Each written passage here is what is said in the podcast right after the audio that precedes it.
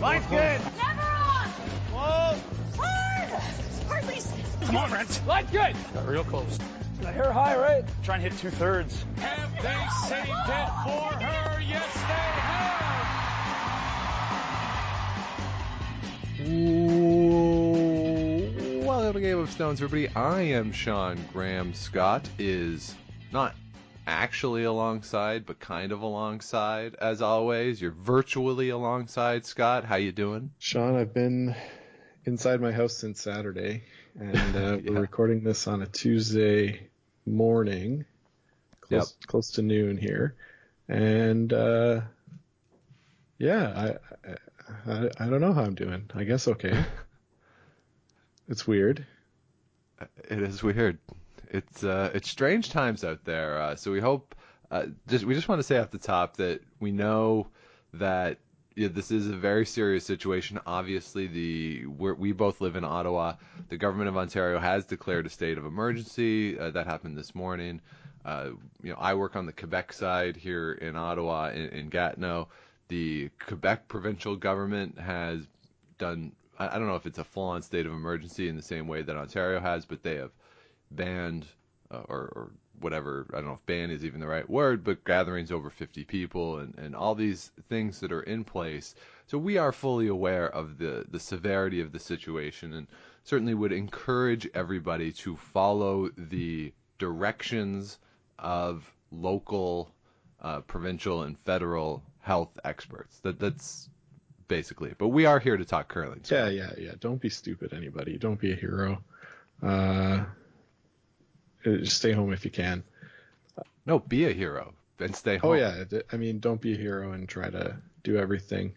Uh, th- that said, Sean, sitting at home has given me a lot of time to have Twitter open, Yeah. and uh, you know there there's uh, some good news and some bad news in the world of curling.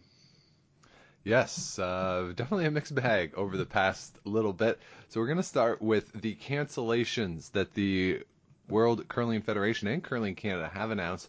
That's got basically the rest of the 2019-2020 seasons of champions or season of champions has been canceled. The Women's World Championship was supposed to be going on as we speak out there in Prince George. That is not going to happen. The World Men's Championship that was supposed to take place over there in Glasgow. Glasgow, yeah. That- yeah, for some reason I want to say Edinburgh again, which I know I did on uh, the women's preview show Well, too. it's the last Um, Scottish city you were in, so Yeah, that's true. Um, no, it's not. I, I flew out of Glasgow. yeah, but you weren't really in Glasgow. no, it's true. I was at the airport. Um, so that has been canceled. Curling Canada also announced the uh, indefinite postponement of the mixed doubles, the wheelchair, and the uh, senior championships. Uh, they also announced today the postponement of the uh, under 18 national championships.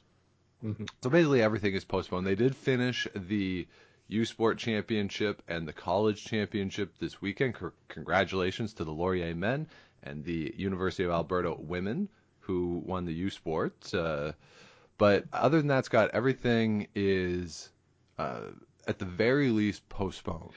Yeah, I think postponed was the word I saw yesterday about the men's worlds. That uh, they were exploring the possibility to play them at another time. I, I mean, we'll see, right? Uh, at the very least, they need to. The World Curling Federation needs to decide how they're going to allocate Olympic qualification points uh, that were due to be handed out based on this year's Worlds. So lots of uh, noodling and, and sort of figuring things out to be done yet. Yeah, so those decisions will be made. I think Scott that if if we play this out and the timeline for the Western world, which I know is hard because different places have, have been affected differently, but if it's a similar timeline to China and what's been going on in China, you know, Wuhan is is kind of back open for business. Uh, stores are reopening there. there. There's more movement in that region, and you know, the Chinese Basketball Association is coming back, for instance. So, you know, if we take that as a bit of a guideline, you're looking at eight to ten weeks, roughly. Probably three, probably Of- three months. three months okay of of the of really the the social distancing and, and people staying away if in the west it plays out different the, the same way as it seems to uh, seems to have worked in china perhaps we could have a situation where the world championships th- this is a case where i think they could probably put them together uh, at the same place at the same time, maybe even in a curling club somewhere, like a, an eight to ten sheet curling club. You could probably do that if there's a club that's willing to put in ice, you know, at the end of June or in the middle of June if you wanted to. The other option is because it's 2020, you could find a weekend or a week in October, November, and you could play it then. Yeah, yeah. Uh, all those things are possible. I mean, there's ice in many rinks uh, in Canada in late August. Uh, some, uh, you know, the ice technician courses happen and they put in ice, and then clubs have the ice ready to go. Uh, that might be getting a little late, as you mentioned. Uh, maybe in June, you can get something. If you can get a small size arena and do you know the four sheets do an event similar to how you would do it uh, given you know maybe if everything's okay. Uh, that's an option. Uh, arenas often will have ice through the summer for hockey summer hockey and stuff. So uh, a few options there but uh, either way like t- to me figuring out the olympic points is going to be the biggest d- deal for most countries right a lot of the countries, you know, are banking on getting some points in this cycle this year to carry forward into next year to try and qualify for those games. And if nobody gets any points, then uh, it, it really can set some people back quite a ways. Yeah, Mhm. yeah, absolutely. Uh, uh, And this is really, you know, the the thing with the Olympic points is that not a lot of teams make it into the Olympics, right? I mean, 13 teams at the World Championship, but it's uh, eight teams at the Olympics, There, right? there was 10, I believe. Okay, but still, But yeah, that's still not very many. And it might have been eight. I, I can't remember, but uh, it's definitely not as many as that are at the Worlds. And I think eight are qualify, and then two spots are in the final uh, qualifying Okay. tournament. Which like like that makes sense, right? Yeah. So if we're looking at it here, I just uh, the mix there was eight in the mixed doubles back in 2018. Yes, the mixed doubles was eight for sure. Yeah, which uh, makes sense because right that just makes yeah, it sense. makes sense. I mean, it could be more. The games don't take as long. You could play more per day, but for the first round or first run, sure. And uh, yeah. uh, what about the men's and women's events? I'm pulling this up right now. We had 10. You're right at the uh, at 2018. Yeah, so e- even still less than play at like the Canadian National Championships, even back in the old system wh- where we had 12. So, you know, it's it's not easy to get in. It's not a foregone conclusion for anyone except I would say Canada and China and probably Sweden. Well, it's it's it's definitely a foregone conclusion for China. Well, yeah, that's what I mean. Uh, it's Yeah. it's not foregone for anyone except those those teams, right?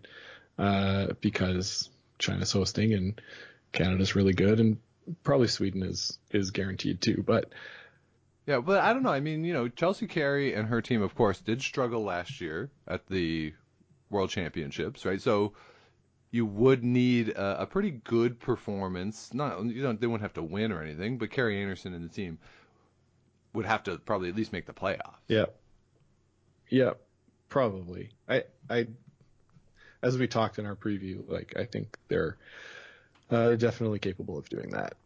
Yeah. So so so yeah. So the the issue around the cancellations, and certainly the same would be true of the mixed doubles cancellation uh, or postponement. The points are at stake there for the Olympic Games, and and I think Scott, what we we have to think about now is if the World Curling Federation wants to do this, as you said, you can find an arena in the middle of the summer and have there the, where where there will be ice and and you can if you can take it over mm-hmm. and you know put in at least five sheets maybe even six sheets uh, play it all in a condensed schedule and get it done the problem potentially is that or i guess this is more of a question is that unfair to the teams who won't have been playing and will not have been on the ice than to say to them all right you your clubs have been closed it's especially you know Gushue and uh, that team. You know, th- there's not going to be local ice available to, to teams around the world to be practicing and to be continuing to to work together on their game. Is it fair to them to say, okay, now go play at World Championship? Well, in some ways, I think uh, that that sort of would let the skill rise to the top, right? Because everybody would, in theory, be in the same boat. It's not as if you know. Uh, one team would have been practicing and all the others wouldn't have been able to. So I I think, you know, that could be an interesting way to to see like does the the skill of the players really rise to the top. Yeah, I guess that that, that is a very optimistic way to look at that, Scott. It, yeah, yeah, I'm an optimist, right? I'm uh, yeah. uh I haven't left my house in three days and uh, don't plan to. So, uh, real optimist, me. Yeah, I, I think uh, I think the that though is the case to try to do it in October and November to try to find a weekend or a week. You know, the it's really hard. That that schedule of the WCT is so condensed in the fall. You know, yeah. mercifully we lost the Elite Ten. Uh, so there's a Grand Slam off the board for that. But it, really is a condensed schedule, especially when you're looking at the teams that do play in the Grand Slams, which is not everybody who's going to be at the World Championship. But, you know, the top contenders have those. The uh, Canadian teams, of course, have the Canada Cup as well, which is very important when we're talking about Olympic qualification uh, and money, just mm-hmm. in general, right? So finding time to play these in the fall could be tough. And, you know, I think it might be a little unfair to, to say that your first event off a long break is a world championship. But at the same time, you might not be able to find something within the end of the calendar year that makes sense. So this is going to be a really tough logistical thing for the World Curling Federation to figure out. But I I hope it happens. Yeah, I would I would like to see uh, this event played out. You know, I think everybody would, but at the same time, you know, we we know how much work there is for volunteers and officials and players and all that goes into putting this on. So, uh, you know, until they're until they're able to guarantee the safety of those people, then you know, maybe we'll have to buy a curling video game and simulate it or something. Uh, yes. be, sorry, Sean, I'm a little distracted here. I just got something over the Twitter. All right, what's going on on Twitter? Uh, John Morris going to play with Kevin Koe. What? Yeah, yeah, John Morris. John uh, Morris. The Johnny Mo himself. I I talked to just a couple weeks ago, and I I didn't even think to ask him, oh, if he's going to be playing, you know. And uh, yeah, from official from Team Koe. So John Morris, who's gonna play? What position is he gonna play? He's gonna play. He's gonna play second. What? Yeah. Apparently, I don't have permission to read their Facebook post about this. Uh, uh, wow. Yeah. That's a stunner. Yeah, that's a real stunner. Like, uh, Wow. Wow. Uh, not. I, I'm excited. I like uh, John Morris, as I've said here. Uh, it's going to make me like Team Koe a little more. Did, uh, John Morris did play with Kevin Koe. I, I remember when I was reading about him before I went down and talked to him at the Brier. I remember that when he first moved to Alberta, I think he played with Koe. Okay. Uh, right after right after that uh, run he made to the Brier final in 2002. Anyway, we we can talk about this. Uh, I guess like let's let's form some thoughts on it first, but uh, But this is a this is an absolute stunner. All right, I'm trying to pull this up. Um, yeah, so Team Koe, the official statement from Team Koe. Team Koe is excited to welcome back a familiar name and face in men's curling. Uh, two-time Olympic gold medalist John Morris is now a member of Team Koe. He lives in Alberta and is replacing Colton Flasch. Uh, here's a quote. We're thrilled to add a player with such an impressive resume to our lineup as we focus our goal on the 2022 Olympics. After taking the last couple of years of, uh, so this is Morris. After taking the last couple of years off men's, I'm this is a typo. So there's a typo in here. Sorry. Um, after taking the last couple of years off men's to focus on my new family and mixed doubles, I feel refreshed and rejuvenated for another two-year run, Olympic run in the men's game. Somebody really needed to proofread this statement. Uh, having the opportunity to play with Team Koe, who are good friends of mine, and an already exceptional curling team is something I'm very excited about. My competitive fire is starting to burn again, and I believe the sky is the limit for us if we put the hard work in that is needed. Yeah, yeah, and uh, well, he did play with uh, with and Mark This and, year, Uh, this year, yeah, I think maybe for an event when um, BJ Yeah, was when out. BJ was off. Yeah, and he did play with him in, from 03 to 06. Um, they with Mark Kennedy, Paul Moffat, and Kevin Koe. Okay. Uh, they won Grand Slam even in 2004. So uh, John was skipping that team. So uh, anyway, wow. Mm-hmm. So that is uh, that is big news. that is big news, and and it's it's sort of a you know a trend that's happened over the last couple of days. We've gotten a lot of big news from from teams with lineup shakeups. Presumably, we're coming after the Worlds. The, these announcements, Yes. or at the end of the Grand Slam season at least. Uh, but let's let's get into some of the other ones. Uh, just give my Okay. the back of my brain a chance to uh, think about this. Yeah. So uh, as far as I know, the Koe one is really the only men's one that has happened so far. Colton Flasch being gone. I mean, JT Ryan made an announcement that there's a, a change on the front end of his team. Uh, Tanner Horgan, uh, Colton Lott is not going to be with Tanner Horgan's team next year. He's going to be a dad, Uh, Sean. he's going to be a new dad, so he's going to take uh, at least a year off from the men's game. Presumably, um, he and Sahaidak won't be playing mixed doubles next year either, but that's just an assumption on my part.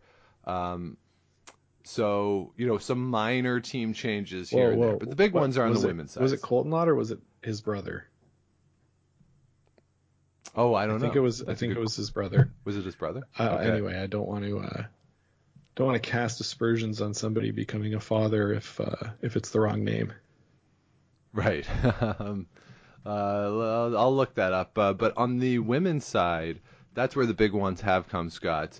Uh, first, the first shoe to drop was uh, Team Homan announcing that Lisa Weagle will no longer be on the team. That was immediately followed up the next day by Sarah Wilkes announcing that she was not going to be playing with Chelsea Carey anymore. Uh, and then this week, the front end, Rachelle Brown and Dana Ferguson, announced that they were also leaving uh, Chelsea Carey. So Chelsea Carey is a 100% free agent there. There was also an announcement in the United States. Jamie Sinclair is a free agent. So she is available, presumably still in the United States as part of the high performance program there. But the thought of her coming back to Canada, that is very interesting to me. Mm. Um, Renora Westcott uh, and her sister Leslie, uh, they've announced that they're going to be playing together as a front end Sisters-in-law. sisters-in-law, excuse me, uh, they've announced that they're going to be playing again. Uh, no word yet on the back end. I have a guess on at least one of the people who that might Mhm. be, but uh, a lot of movement so far around the women's game. Have I missed any? Not that I can think of off the top of my head. So, Oh, uh, Robyn Silvernagle. oh, of course, yes. Um, yeah, so Robyn Silvernagle, that announcement was made. Stephanie Lawton is not going to be playing next year. Uh, so they got Kristen uh, Streifel. yeah. She'll be stepping in at third, a change in the front end there And, as well. and uh, Team Rocque announced this morning, Sean Kelsey Rocque's team, that they are going to uh, say goodbye to their front end. yes, and uh, I would be stunned if that was not shortly followed up by Dana Ferguson and Rachelle Brown going. Yes, uh, it seems to make a lot of sense. Yeah. My my So- timeline here is like all John Morris stories. Crazy. Right.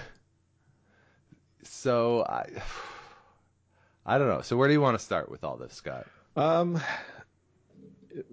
what's most interesting to me, Sean, is uh, Devin Heroux wrote a story yesterday about how curling uh, is a business. It says no no room for friendships in the business of curling. Uh, obviously, the the biggest one that would fall under that umbrella would be Lisa Weagle.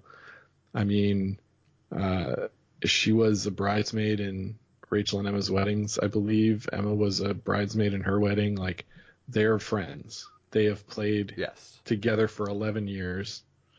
Rachel asked Lisa to come and join the team. Lisa's a, a couple of years older than the rest of them. But, like, even her reaction to the news was, I had no idea this was coming. And it, it's, it was sort of out of the blue to us. Maybe not to people who were closer to uh, to Team Homan, but I think even people that were close to Lisa, it was a pretty pretty big uh, shock. Yeah, and certainly, you know, we play at the Ottawa Curling Club, so we're around not so much the team, but you know, people who are around the team, and, and you know, people play pay close attention to that team at the Ottawa Curling Club, and you know, I, I was at the club after this was announced, and yeah, people were surprised. They were talking about it. They really wanted to know what was going on. From all accounts, the team did give a heads up to the club that this announcement was forthcoming. Uh, you know, like an hour or two, they gave them mm-hmm. that heads up. But it, it's one of these things where, you know, all the players, and that Heroux story was really interesting, that all the players say this is a business, and yet when there are teams that disband, it feels like oftentimes chemistry is a factor. I And Yeah. you you have to you have to like the people you're playing with. yeah, which which is uh, not like other sports, right? If you think about other sports that they have somebody else who makes the decisions about personnel, it's not the players themselves. Whereas in curling, it's it seems like if a player doesn't want to play anymore, they can just say, "Oh, I'm yeah, no, I'm done." Like nobody signs contracts to be together as a team for a certain amount of time. I I think the first we ever heard Vic talking about this was with Kerri Einarson's old team when they Yeah. made that run to the Scotties final, and it was clear that that this was not going to last beyond that year, and they viewed it as a business. And and but but I don't know how you can not bring some of that sort of bad blood back onto the ice when you face that team the next time. Yeah, and when you fall into a big hole in a provincial final and come back and win, Is but is there is the taking a year taking a step back the way of saying I don't want to play with you guys but I don't want to go against you right away? Is that sort of the nice way to do it or well, what do you I mean, I don't know. Like, I I don't think so. But well, I mean, has, who's done it? That's taken a year back and then then come, other than Kennedy, who legitimately had surgery. Like he had surgery. yeah. Yeah. right? The year he was gone. So, you know, he also did say at uh, a public event at the Continental Mm-hmm. Cup uh, to a room full of people he- sitting next to Kevin Koe, he said, I don't want to play unless I'm playing with this guy as the Yeah. skip. He also said that. So, you know, who who who knows. Um, but you know, you know, the the Kennedy situation I- don't think there was bad blood certainly between him and Koe or with him and Ben. Um, it, it there there was a health situation that he needed to go deal with. Uh, so so that one it's it's a little tough. John Morris with th- with this one and him, I mean, he's he's traveled around a bunch anyway, but you know, he started a family, he put his focus on the mixed doubles, that's where his interest was. So I don't think that I don't think that's any sort of reflection on how he feels about Jim Cotter. No, At all. No. So I I don't know, I can't think of any other examples of people who have taken a step back and then come back. Yeah, I mean, we'll see if it becomes more the thing, right? Well, I mean, we'll see, but Right. it, well, we know, but but we know Scott. Like so, after 2022, too, yeah, so a- after this Olympic cycle, we have two seasons left of this Olympic cycle, basically a year and a half before the trials for the various countries. And it'll be interesting to see how internationally this starts to play out too. Mhm. You know, especially like say the men's side in Scotland. You know that that will be very interesting to see what happens. The women's side in Switzerland. You know there are countries where we'll, we'll really have to pay attention to what happens at the end of the cycle. But you know there are there are players who we know for sure are not going to do another round after Right. this, and I I do wonder though if for some of them they do the we're taking I'm taking a step back. You know, officially Jeff Stoughton never said I'm retiring, Mhm. uh, f- but of course he's he's never come back. Um, but if there are players who do that, take that step back, and then like John Morris, after a couple years, then they want to come back because you can do two years of this Right. or a year and a half Right. of this, but the full four year cycle is just it is such a grind. yeah, yeah, it is, and uh, it, it seems like those one or two years at the beginning that we've just gone through are about feeling out team teams, feeling out relationships, deciding if we need to tweak something, uh, and if you're the kind of player that can slide in pretty seamlessly to a team like a Mark Kennedy, maybe you don't need to evaluate those uh, those options for that one or two years. Yeah. But I, I guess the the problem with it, at least this, this is not fair because we're club level players. But you know, it takes a long time to figure out how to play with people. You know, what type of communication does an individual respond to? How do they throw? Figuring out that, Yeah. right? The release of that. Fig- you know, all these little things that are completely dependent on interpersonal dynamics and relationships. You know, in professional sports, there are so many examples of teams who hate each other or hated each other, right? Baseball teams, for mm-hmm. instance, where guys just hated each other and never wanted to talk to each other. But you can do that in baseball because you don't really have to talk to somebody else to play with them. Yeah, especially if In it's curling- pitchers versus versus uh, position Versus players, hitters. right? Yeah. Like, or like if you're the left fielder and you hate the first baseman, like who cares? Yeah, Like, what interactions are you having? Like, it, it, it doesn't really make that much of a difference. But in curling, the communication is so integral to the sport. You you have to be able to communicate with each other, and if you hate each other, that is so hard to do. And that's why I I think that what we saw with Team Carruthers, for instance, right? They're really good mm-hmm. friends, but this year at the Brier was the first time it felt like they were a good team together because they figured out how to talk to each other. And that process can take a long time. So my concern would be for any of these teams that are, are retooling now, that the process of getting to the point where you are communicating seamlessly, you know how each other respond, you know how to ice each other, you know how to call wait for each other because the little change in rotation will change. how far the Rock's going to go. All these very little things that if you're doing them wrong, you're going to lose a bunch of games. That takes a long time to get to. So, you know, 18 months ahead of the trials, although we're a little more than 18 months. But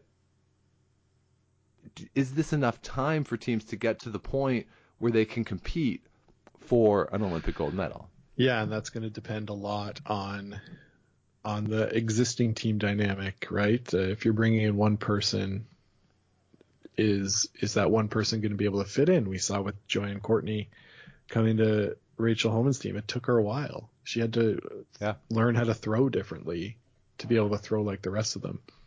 Uh, whoever they decide to bring in to replace Lisa, is it going to be somebody with whom they have an existing relationship? Is it going to be uh, somebody totally new that we've not thought of that, you know, just is, able to play lead at a high level? I, I mean, I doubt it's going to be someone we've never heard of. Uh, but those sorts of questions, those all sort of come back to uh, are you able to get a good enough coach that's good at putting those uh, uh, strengthening strengthening the development of those team dynamics. Uh, there's a lot of coaches out there that don't really know anything about curling strategically, but are experts at uh, building a, a team, right? And uh, so so there's all sorts of variables that go into it. One of the one of the teams, Sean, that I've I've been surprised about, well, or maybe not surprised, it, Chelsea Carey has had five different teams that she's played with since uh, getting that bronze medal in 2013-14 at the Scotties. Right. And that's insane. so, but it makes you sort of maybe look in the mirror, right? There's a but that, but that's why I think you know when when Chelsea Carey is is quoted as one of these people who's saying this is all business, this is all business, but it repeatedly is happening to her where where there are lineup right, changes. and I don't think it's. uh, Do you think it's her saying I don't want to play with these people, or is it these people saying I don't want to play with her? Well, certainly in the past it's been Yeah. her saying I don't want to play with these people. This one, based on the way it's been worded, feels a little different. I think so too. I think so too. And to be honest, I even think in the past probably it was uh, the the others saying I don't want to play with her. She put together a team with Laura Walker, Taylor McDonald, and Jen Gates, and they lasted one year. To, Yep. to me, that's we can't get along. Yeah, and Amy Nixon retired without telling her. Right. Right. So, yeah. So at a certain point, you look at yourself in the mirror and say, huh. Right. Because what do they say is if you can't tell the mark who the mark is in the room, you're the mark. You're the mark. Yeah. Right. Uh, yeah. but uh, so so yeah it's it's re- it's really tough right there there's the the combination of the personal the, and it is a I, I, I hate to say it's a business because like I, I don't know how much actual money you're making in this i mean i know some players do make money doing this but there there is an imperative to win and so the question really becomes what leads to winning is it talent, just pure unadulterated talent for people together? Or does the personal matter? Does the personal actually have an influence on wins and losses? And I would suggest that the personal does influence the wins and losses. And I will be very curious, Scott, to see what happens next year at the World Junior Curling Championship because Canada has shifted when they are going to do the their junior championship, mm-hmm. but the World Curling Federation is not. So the Canadian juniors are going to happen in March now. The worlds are still going to happen in late February. They happen simultaneous with the the Scotties, and so next year there won't be another champion to send. So they're sending an all star team from this year's event. Yeah. This will be a very it, it, it it'll be anecdotal because it'll only be two teams and we won't be able to draw too too much from it. But I'm very cur- very curious to see how these teams come together over the course of the next year for that event. Sure. Sure. That's, it's going to be really, different, right? It's just, I mean, in a way, the Manitoba women's team that won the world's uh, World Juniors this year was a sort of team put together to accomplish that goal. Uh, they had the the third move from Burgess moved from Nova Scotia. Actually, she played second. Um, and uh, they they sort of manufactured that team for the per- express purpose of winning the junior championship this year. But they made that decision on their own, presumably. Having Curling Canada make the decision to put together a team, we've seen Scotland do this at the Olympics in the early 2000s. Uh, it, I don't know if it'll work. It'll be really interesting to watch how that team is supported by Curling Canada. Are they providing resources to them to be able to practice together, coaching resources, come and practice at the the elite center in in Edmonton?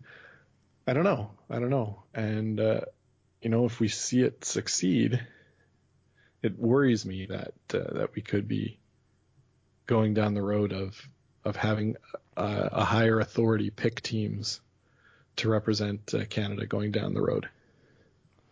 Yeah, it's it's it's very true because you want. I mean, I don't know if if they do that, right? If it gets to the point in this country where curling Canada is picking teams to go, I, I one I don't think that would be the the best strategy for winning.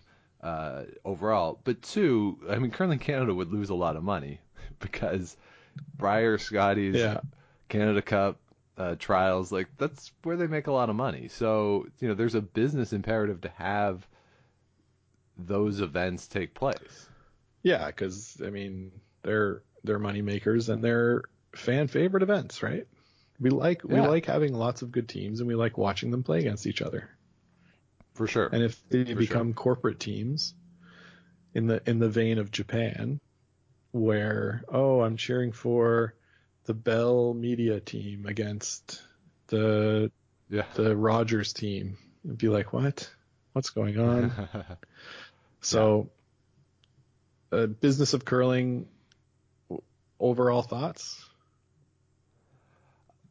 I think that it it certainly, if it wasn't clear before, uh, certainly clear now that the romance or the romantic idea of what the sport is at the top level doesn't really exist anymore, if it ever existed at all. And you know, I'll still love the Vic essays at the end of all the events, but where, when he talks about you know these people who you know you, you come and you play with your friends and you're there to represent your province and you're doing it all together and all that stuff that Vic talks about like that's not when uh, you know it doesn't seem to be true at the end of the day that the the the people at the highest levels their main concern is winning Yeah. and I'm I'm not saying that that's bad at all, but the the idea of you know when it, when it used to be the Brier train and, and the team from BC would get on and pick up Mhm. teams as it crossed the country, and you're playing cards and drinking with your buddies, and then you go and curl, you know that that is ancient history. Yeah, I think I still think there's some credence to oh that team got formed in the patch. You know? Like Yeah. I could see oh John Morris and uh, Benny Hebert were having drinks in the patch and we're like, why don't you come play? Come play with us. no man, no, I'm not gonna do it. And then, you know, eight beers later, oh sure, that'll be fun. Uh, obviously, a lot more thought went into it than that, but uh, I still think that could be sort of the seeds planted. But Yeah. uh, I, I listened to the two girls in a game podcast recapping the Scotties, and Lori mentioned that they were the only team that was in the patch every night, or in the lounge there every night. Uh, a lot of teams never even went, and it's because they're focused on, I guess, winning. yeah. Uh, where whereas Team Nunavut was was there to have a lot of fun and to uh, uh you can listen Taking to you can listen to all their uh, their podcast for the goals and stuff, but but yeah, we don't see like we used to see every team would go at least Yep. once or twice. Uh, but but yeah, it's getting to be less that and more businessy. And uh, I don't know. I think there's something unique in Canada about any team being able to say, "Hey, I think we can make a run at a national championship and enter and have a chance. If you don't lose, you've got a chance." Yeah. Right? That I I would hate to see that go away. For just, I mean, yeah, you're likely not going to win, but you could.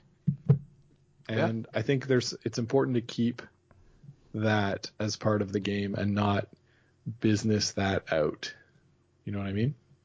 Yeah, no, I, I completely agree. And and uh, the only other part of this, Scott, that I wanted to talk about too was you know how much, if at all, does the residency rule play into all Right. this? Because th- there is more flexibility now for players based on where they live and where they were born to to put together the the super teams that are becoming increasingly commonplace. You know, the the idea now that say if Sarah Wilkes joins Team Homan, which the consensus thought seems to be that that will happen. She was born in Toronto. She lives in Alberta. The team could play out of either province at this point, if it is Sarah Wilkes, because three of them would live in Alberta, and then uh, it would be Emma Miskew who'd be the import in Alberta, or since Rachel Homan and Sarah Wilkes were born in, in, in Ontario, they could play out of Ontario with Joanne Courtney as the import, Right. and, and they could do either. But this residency rule and the the flexibility that goes with that does seem to open the door to more of this. Yeah, it, it does for sure. I I sort of think that's kind of cool that they could play out of whatever province they want. Uh, let, I, I know that there I know there are uh, a lot of women in Ontario that want them to go to Alberta. yeah. Oh, one of the lineup things we we forgot was Holly Duncan's team. Yes, Holly Duncan, yeah. Uh, and she's going to play with another team next year. I don't have it in front of me. Megan with uh, Megan Balsdon, she's going to skip that team. Uh, I believe it's Lynn Kreviazuk is out in that. Situation. Yes, that's right. And I think that was announced before bringing Holly on. So, uh, yeah, I, I would say a lot of teams in Ontario would be like, oh boy, I really hope, really hope Homan doesn't uh, doesn't decide to play out of here. uh, but but it is true that they could, and it would be. I w- I won't say unprecedented because of the PEI rink this year at the Brier, but if three of them live in Alberta, two of them have birthright, one lives here, Yep. they they can do it, and uh, yeah, it'll it'll that'll be the first sort of bigger name team to take advantage of these rules. And uh, as you said, when the rule came out, it it was for them, so Yeah. it makes sense that it would be them. Yeah, that really take advantage of it. Uh, The, the next one to kind of pay attention to is, I think, Gushue and what happens with that team uh, at the end of the cycle. Yeah, I, Certainly, you know, how Brad Gushue can maneuver this rule to his advantage if he continues to play. yeah, and I- I think on the women's side, Jennifer Jones' team is the one to watch. Um, Yes. uh, we talked a lot about them before the Scotties and and their success or lack thereof uh, so far. Hey, I just looked, Sean. Sorry, uh, random thought here. I just looked. I have some Lysol wipes on my counter. I didn't even know I had any. Oh, Well, you're clearly oh hoarding. bonus! Being no, a terrible like I. I must have bought them six months ago or something. Any, anyway, uh, yeah. So Jennifer Jones' team, you know, uh, where she's the import right now.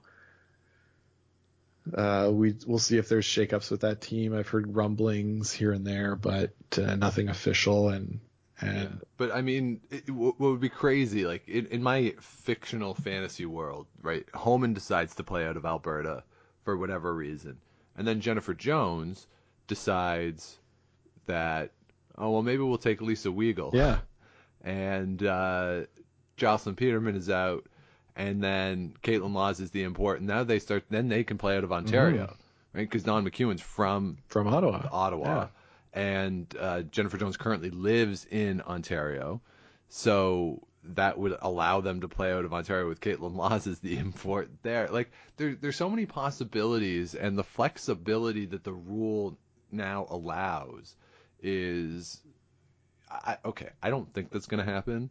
Just let, let me say that, and certainly I don't think the struggles of Team Jennifer Jones are Jocelyn Peterman's fault. Uh, the same way I don't think Rachel Homan losing consecutive finals uh, at the Scotties is Lisa Weagle's fault.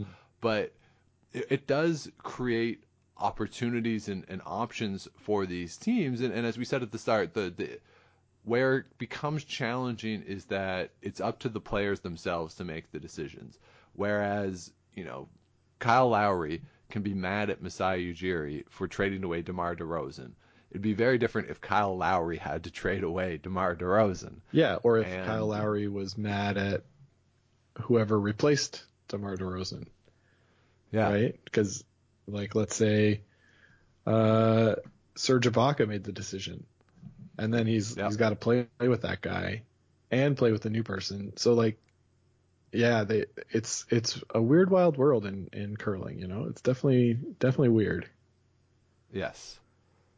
Very, very strange uh, times in the world of curling. Yeah. Anything else you wanted to talk about curling related? I'm I'm wide open here, Sean. I got uh, nothing to do. So, well, you have something. Yeah, you're do. right. I have to monitor my email for uh, for some Yeah. things.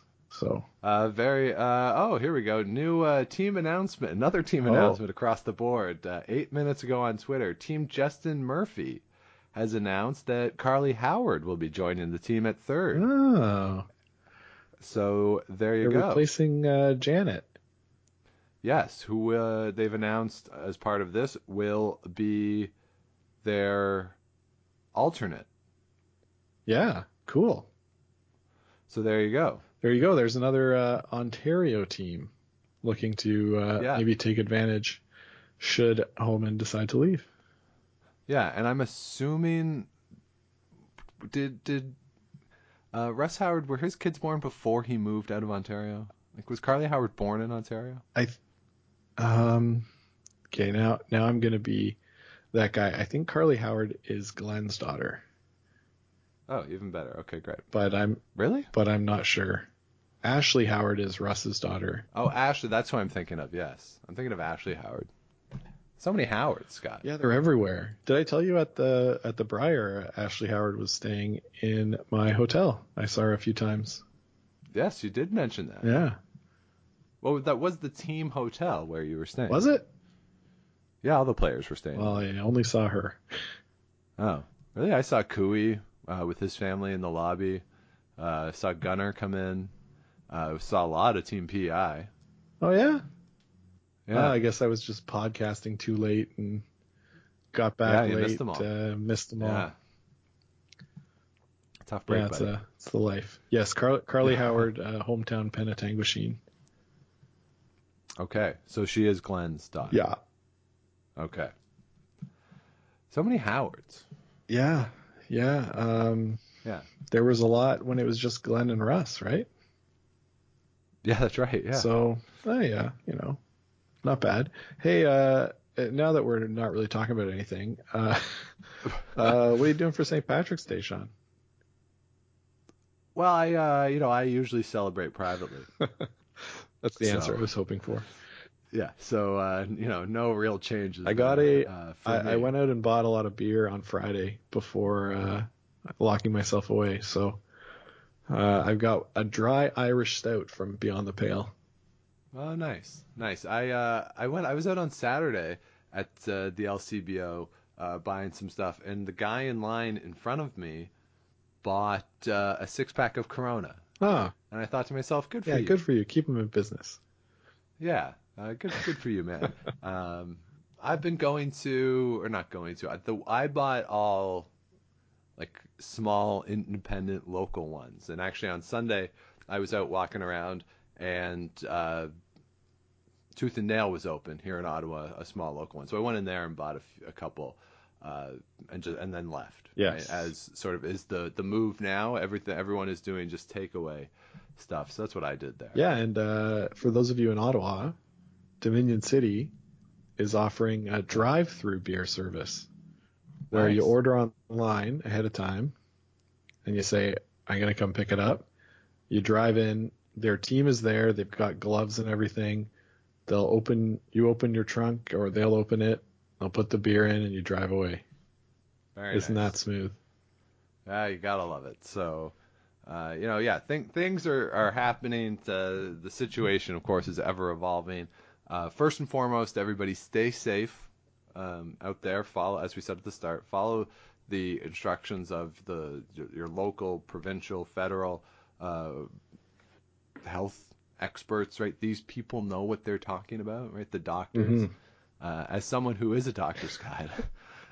um, you know the, the the people who who are in these positions, uh, not the politicians, right? Not not to get political, but you know the politicians are, are there to do political. So they're things. there to, you know you know, give the information that's coming from that the come experts. from the experts. Yes. Yeah. So the these people are experts in these fields. They they know what they're doing. Uh, and the thing that is uh, certainly struck with me is that we'll never know if we overreacted. We'll only know if we underreacted. Yeah, and that's what we want to know. Yeah. Uh, certainly, you know, if at the end of this we speculate, oh, maybe we overreacted, Good. Then that means that that's Yeah. good. So, uh, so certainly follow along. Uh, I think for us, what we'll do, Scott, uh, I have a couple ideas of shows that we can do. We'll talk about those offline. But uh, you know, as long as this is going on, you know, we we do a summer season anyway of sort of evergreen, broad curling topics. I think we'll continue to do that. Continue to put out content uh, as news comes out. We'll talk about it as necessary, but I, I- think we'll sort of make the transition now to our summer schedule. Also have some ideas for the website of what we can do. Uh, you know, put out some some content there. If you're like me at all, we've been without sports for five days, and you're bored out of your head. Uh, and I didn't I I didn't realize Scott how much of not only what I would watch on a daily basis, but what I would read on a daily Yes. basis. Like my lunch break at work is spent, you know, either listening to a sports podcast or, or reading articles about sports and about the games. But now there's no games, and I'm very much at a loss. Well, Sean, the Buffalo Bills made a big trade.